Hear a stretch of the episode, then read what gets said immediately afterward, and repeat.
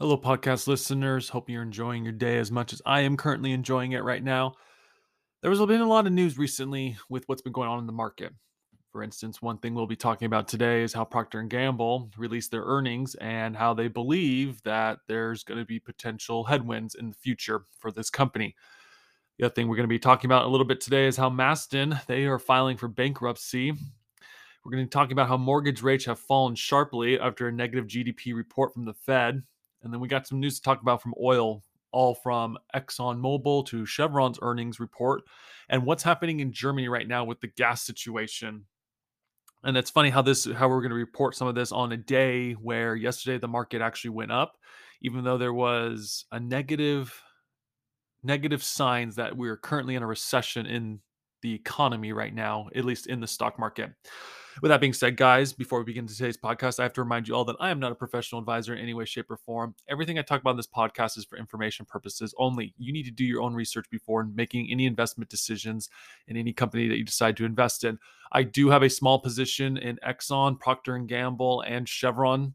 They're very small positions, but I do have to mention that I do have small, small and long positions for them, as I believe these companies will be value more valuable over time. And this isn't financial advice in any way, shape, or form. This is all for information purposes only. Please do your own research before investing in any company, as you're not guaranteed to make money in the stock market when you invest. I also ask that you go please talk to your professional advisor before making any investment decisions, as they would know your financial situation a lot better than I would. With that being said, let's begin today's podcast. Higher prices help Procter & Gamble offset commodity costs, but Tidemaker warns of more challenges.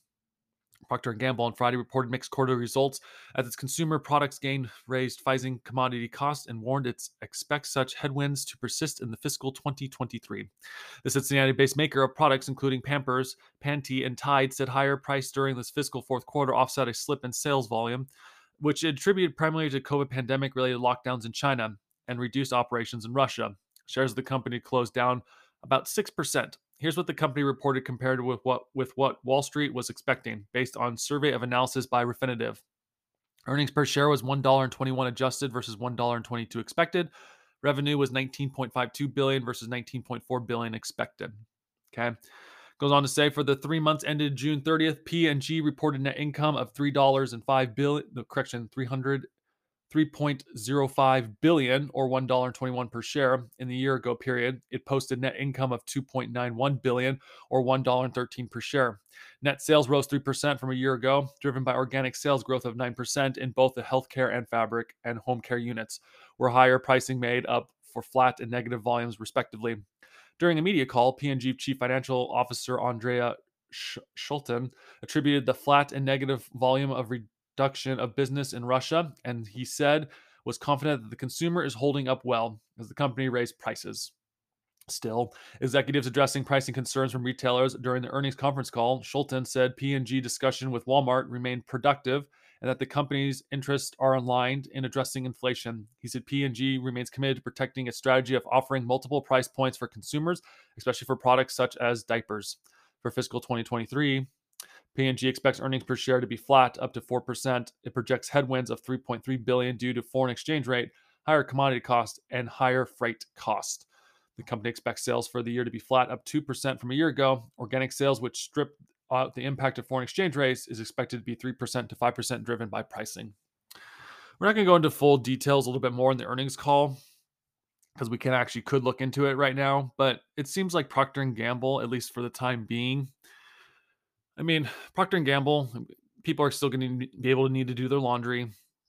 If you're having kids, you're probably going to still need diapers, and obviously you're going to need dish soap as well. Now, could people go for the cheaper brands? Probably, but at the same token, it just seems like P&G will weather this storm like they always do because it's a product and service that people technically still need. Just just be honest here. I mean, if it's down 6%, it seems like a decent buying opportunity to get into the stock. But at the same token, maybe you are a little worried about those headwinds in the making. I personally believe that P&G will just continue to do what it does, sells products and services that people are going to need in the long run. But I thought I'd mention it because it did drop 6% like it said on Friday, and it was just something of interest to look at at this time being. So, but speaking of things that are dropping, or at least not as needed as much, we got a report on this too. And this is in the space sector. investing in space from CNBC. Space company Masten files for bankruptcy after struggle with NASA moon contract. Lunar focused company Masten Space Systems filed for Chapter 11 bankruptcy protection on Thursday, with the venture windowed down to a handful of people after layoffs and furloughs. The space company declared as its debts ballooned, tracing back to a NASA contract awarded to Masten two years ago. Once seen as a major win for the small business, the NASA deal left Masten over budget, as well as unable to raise funds or pay employees.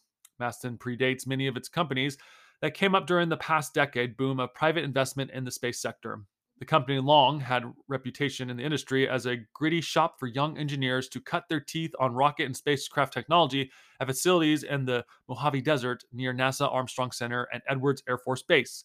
While Masten has a historically demonstrating impressive hardware, the company's bankruptcy shows that the dedicated balance act required for a long-term growth and success is harsh. Capital-intensive space industry. Raising money for high-risk space projects is difficult, and achieving them even more so. Founded in 2004, Masten regularly won small contracts and prizes to test and develop reusable spacecraft that could take off and land, especially for the surface of the moon. The company has unofficial model Shut Up and Fly Masten had won a number of NASA contracts, but was notable that the 75 million award in 2020 to deliver eight scientific payrolls on a mission to the moon south pole. At the end of the award, Masten had about 15 people on staff. The NASA contract, which was going to be Masten mission number one, or MMI, it would fly significant payroll to on the company uh, on the XL-1 lunar lander scheduled for 2023. NASA signed a contract with Elon Musk SpaceX to launch MM1. People familiar with the matter speaking anonymously due to the sensitive nature of the matter told CNBC that Masten began quickly scaling up to build the lander. But the award was immediately problematic for Masten. As it had written the proposal to NASA before the COVID pandemic struck, the company needed to immediately adjust assumptions about the technologies would be developed in house as opposed to purchase. The vendors were unwilling to make commitments due to uncertainty around the new pandemic environment, according to people familiar with the matter. To avoid going over budget, NASA needed to augment the NASA contract with additional payloads on the mission on the missions to hit even aggressive cost estimates, but the total MM1 budget still ended up exceeding cost expectations. As development continued, NASA anticipated the mission would be anywhere from 10 million to 30 million over budget, these people said. Okay it's kind of sad that this is happening to a company like this, but they are right in one regard. There are a lot of companies that are coming out right now that are focusing on the space side of things currently right now. Obviously, you have the leaders like Boeing and Tesla up there. Then you have smaller companies like I mean Virgin Galactic. I don't think Virgin Galactic's that little, but they they they are competing for that stuff. Blue Origins is another. And then there's another company. Actually, it's actually a company I have personally invested in. And note, I have a small, very small position, and, and there's no guarantee of this company being successful. But there's another company called Hyperscience Inc., which is trying to also deliver payloads into space as well. But they also have more than just payloads. They also have things like geothermal energy that they're trying to use, and also they they're competing with Tesla's, I think, boring company of a drilling company, if I'm not mistaken. But they have some technology that makes their drill bit better than Tesla, I guess, in the way. But it seems like anything that's going into space, we have to be careful across the board about looking into investing these companies. Because at least like for me, one of the reasons what attracted me to invest in Hyperscience Inc. was the fact that, oh, they're doing geothermal stuff too, which I thought was pretty cool at the time. And its diverse portfolio made me more willing to put money into it. I don't think Masten's going to be able to survive much longer. I also personally believe too, Masten's going to be able to pretty much get bought out and I wouldn't be surprised if maybe Tesla is the one that ends up buying the company out in the end. Would be interesting to see if those two actually did merge. Last thing we'll read about is in early 2021, Masten board and senior management began an effort to raise up to 60 million in outside capital. The company previously had raised little else than small sums from angel investors, but the effort never found a lead investor, and Masten remained on a knife edge. The company operated in survival mode for most of existence, living contract to contract and reinvesting any profits into the business the new uh, paradigm adding a new level of pressure. Yeah, companies like these always have to be careful. I mean, there's no guarantee to making money, but at the same token, I mean, startups are fun to invest in sometimes, but you got to make sure you're looking at the right ones. But like I said, maybe Tesla is going to be the one who ends up buying at the end, or maybe one of other, some other major space company will. I mean, you could have Amazon's Blue Origins who would be probably willing to take it up. Or maybe even, te- like I said, I've mentioned Tesla, or maybe even Boeing, or maybe just some other space company that we're not even thinking about. Payloads might be the future in the making, at least in my opinion, because sometimes it'd be cheaper to shoot a payload into space than to have to shoot an entire rocket. But Masten is on the right track. It's just sad and disappointing that this is how it's going to end in the making. Been around since 2004, and now it's filing for Chapter 11 bankruptcy. So good. Let's see, it's 2022. 18 years to be around, living contract by contract. So hopefully they find their footing soon. But just thought I'd report on this because I, I wouldn't be surprised if there becomes more companies soon that are launching payloads into space as well to take over because that's where probably things are going to be heading to in the future because NASA's not going to want to have to always launch a rocket into space to send supplies. So, should be interesting. Onto the real estate side of things, mortgage rates fall sharply after negative GDP report and Fed latest hike. Okay. From CNBC, just one day after the Federal Reserve raised its benchmark rate, mortgage rates took a sharp turn lower. The average rate in the popular 30 year mixed mortgage fell to 5.22% on Thursday from 5.54% on Wednesday, when the Fed announced its latest rate hike, according to Mortgage News Daily. The rate fell even further Friday to 5.13%. Rates haven't moved much in the days leading up to the Fed meeting earlier this week, but they have been slowly coming off the most recent high in mid June when the 30 year fix briefly crossed 6%. The drop Thursday also came on the heels of the Bureau of Economic Analysis gross domestic product reports, which showed the US economy contracted for the second straight quarter. That is widely accepted signal of recession. GDP fell 0.9% in the annualized pace for the period, according to advanced estimate. Economists polled by Dow Jones has expected growth of 0.3%. After the news, investors rushed to the relative safety of the bond market, causing yields to fall. Mortgage rates loosely follow the yield on the 10 year US Treasury bond.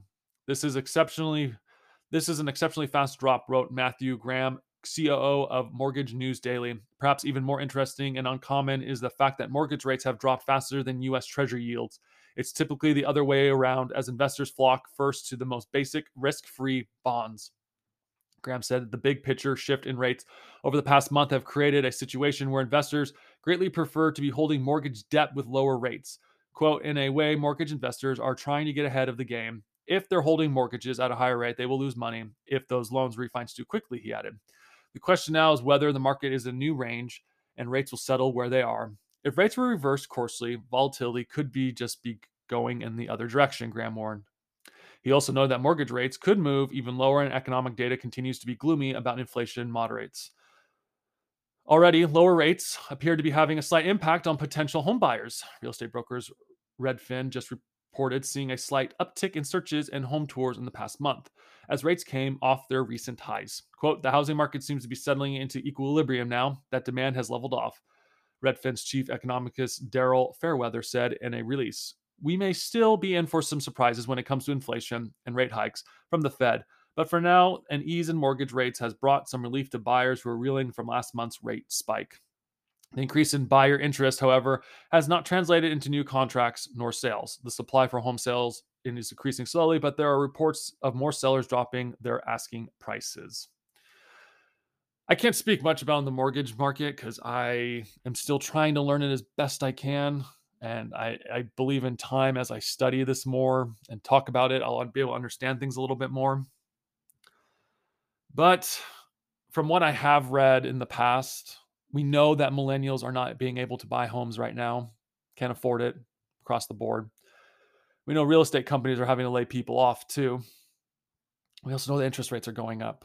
So there's a chance that the lenders are not going to be able to give out as much money to lend to people. Potentially, at least in my opinion, there there might and I say this hesitatively, there there might or there could be some housing crashes happening. I had mentioned this in a past podcast, but I was talking to a friend and they said that in Utah, housing prices had skyrocketed like crazy and that it was just unsustainable. And that's just in Utah. That different places in the country might be feeling things differently, or maybe other places in the country, they're not really feeling the housing increases as much. But it's still interesting to see how things are looking in the housing market. I mean, I'm not expecting a 2008 crash again in the housing market, I mean, that would mean a lot of things fell through the cracks that people were willing to overlook. But it's still, I mean, we're just going to report this right now and we'll just leave it as is currently because, like I said, don't know much about the housing market, need to study more into the housing market. But just thought I'd report that mortgage rates are falling. So, I mean, we're just going to report this, obviously. On to the next article, and it has to do with oil. And we've been talking a lot about oil on this channel because, or on this podcast in general, because oil is kind of a big deal. I still believe oil is the lifeblood of any economy in the making, but that's also for you to make the decision on as well. Okay, from CNBC Chevron and Exxon post record quarterly profits as commodity prices boom.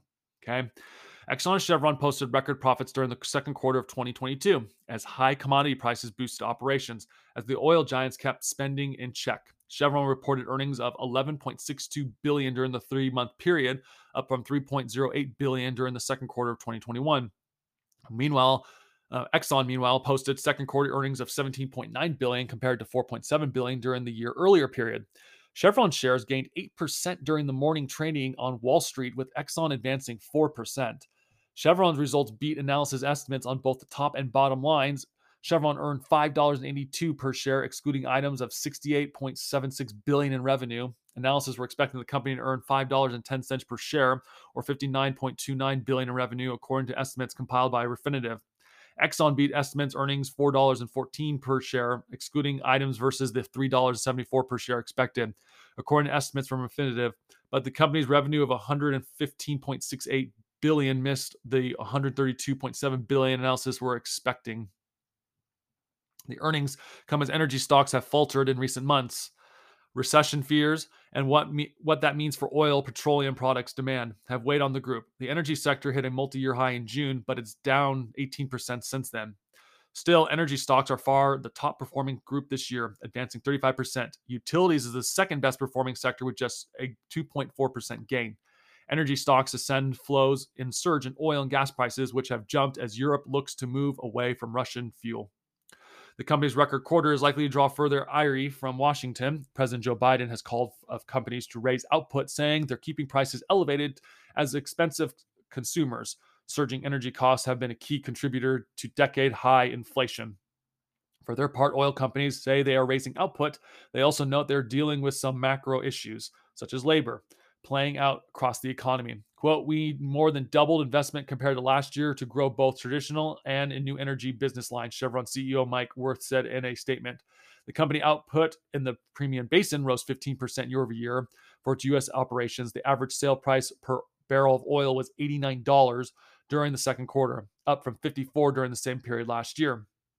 The average selling price for natural gas surged $6.22 per thousand cubic feet, up $2.16 during the year earlier period. The oil giant also increased guidance for its buyback program, lifting the top end range to 15 billion. Quote, earnings and cash flow benefit increased production, higher realizations, and tightening cost control, Darren Woods, chairman CEO at Exxon, said in a statement. Quote, a strong second quarter results reflect our focus on our fundamentals and the investment we put into motion several years ago and sustained through the depths of the pandemic, he added. Exxon says it its oil equivalent production stood at 3.7 million barrels per day in the second quarter, a 4% increase from last quarter. Okay. Something I have to point out right now, and I do believe it's going to be called out again by our lovely President Joe Biden. He's going to be saying, look, oil companies are greedy. They're causing prices to be increasing. Okay, fine. We can say that and and you're you're free to say that, Joe Biden. But what I also want to know too is because we've talked about this in past podcasts, President Joe Biden is not allowing these oil companies to drill. At least last time we reported. Maybe we need to look more into depths in this when we talk about oil in the future. But President Joe Biden is not allowing drilling in the Gulf of Mexico, off the go- off the west coast, off the east coast, not off the coast of Alaska either. Okay, so when President Joe Biden talks next time and he says, well, oil companies are not allowed to drill, we know, at least we've reported on this podcast, that he's not allowing them to. We also know that Chevron's CEO had mentioned in the past that they would probably never make another oil refinery in the United States because there's no guarantee of them making money to make that refinery. Okay. Policies that are being put into Washington are causing these oil companies now to make the most money, it seems like, because they can't do as much. And of course, politicians will just blame big oil companies on everything because they hate big oil companies. I still believe a lot of politicians in general just have a lot of money invested in green energy companies. And that's why they're making a huge push for this green energy because they can make a ton of money.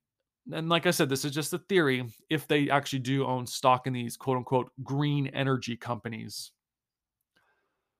But oil is going to get more interesting, especially on the European side and this is one reason why I think maybe there's maybe one, maybe two more quarters, or maybe it lasts a little bit longer under a Joe Biden presidency.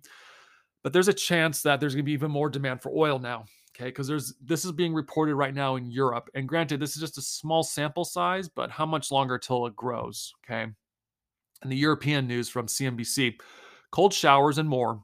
German city turns off the hot water to survive Putin gas cut. Okay.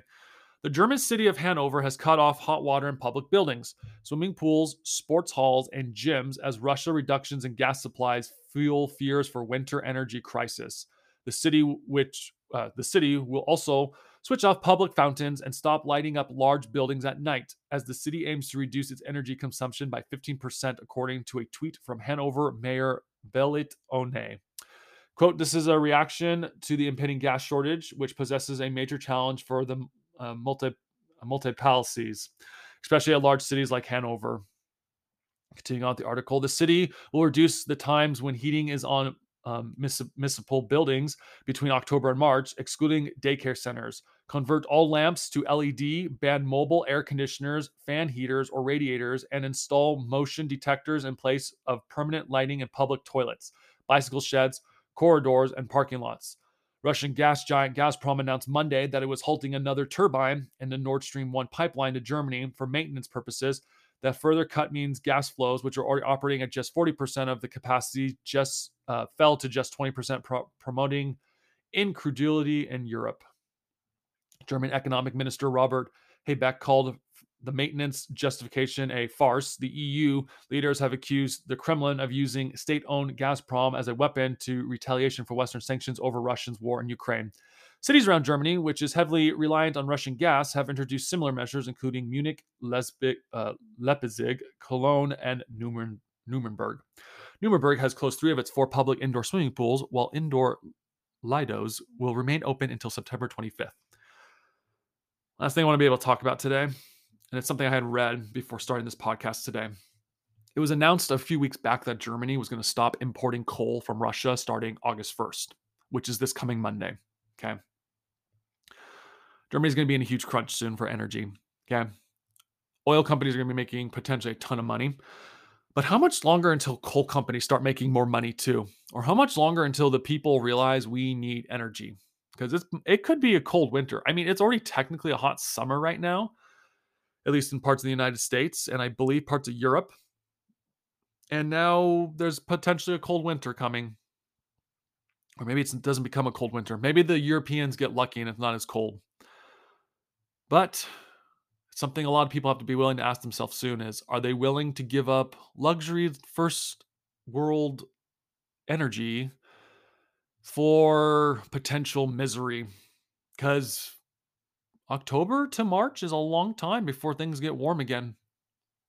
And and to be fair, I, I remember when I was going to school in Idaho, I remember I hated October. absolutely hated October with a passion because I knew that once October hit, that snowfall was coming. And sure enough, as soon as October 1st hit, it was just a matter of time. And it used to always get cold. Same with when I used to live in Chicago. It used to be the same thing too. Once October got here, I'd be like, how long until it starts freezing and snowing? I can only imagine what these people are going to be going through. And my personal opinion, gas is going to, oil companies are going to be still making a ton of money for the next few quarters because there's going to be a demand for oil, especially in Germany. Or maybe Germany just decides to make all its people work from home just to shut down all those buildings for the winter.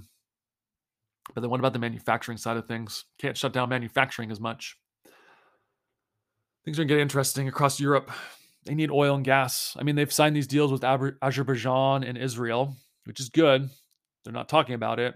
And starting Monday, they're not going to be accepting Russian coal anymore. which is fine. That's their choice in the end. Maybe this needed, maybe the world just needs to realize that we just need more energy at the end of the day. So keep an eye out for that, guys. I think coal companies are next on the list to start making a ton of money, especially this coming winter months. None. I'm not currently invested in any coal companies because I haven't really looked into it, but might start looking into it just to get an idea of how things are looking. So, but like I said, this isn't financial advice. This is just a podcast for information purposes only and for entertainment for those who are listening.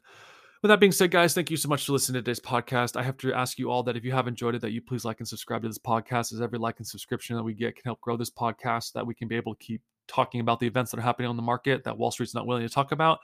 I also ask too that you share with friends or family this podcast as well as they might enjoy it as well and want to get the information out there to know what's happening because there's so many news articles that are happening and we try our best to cover everything that we think is necessary for people to understand.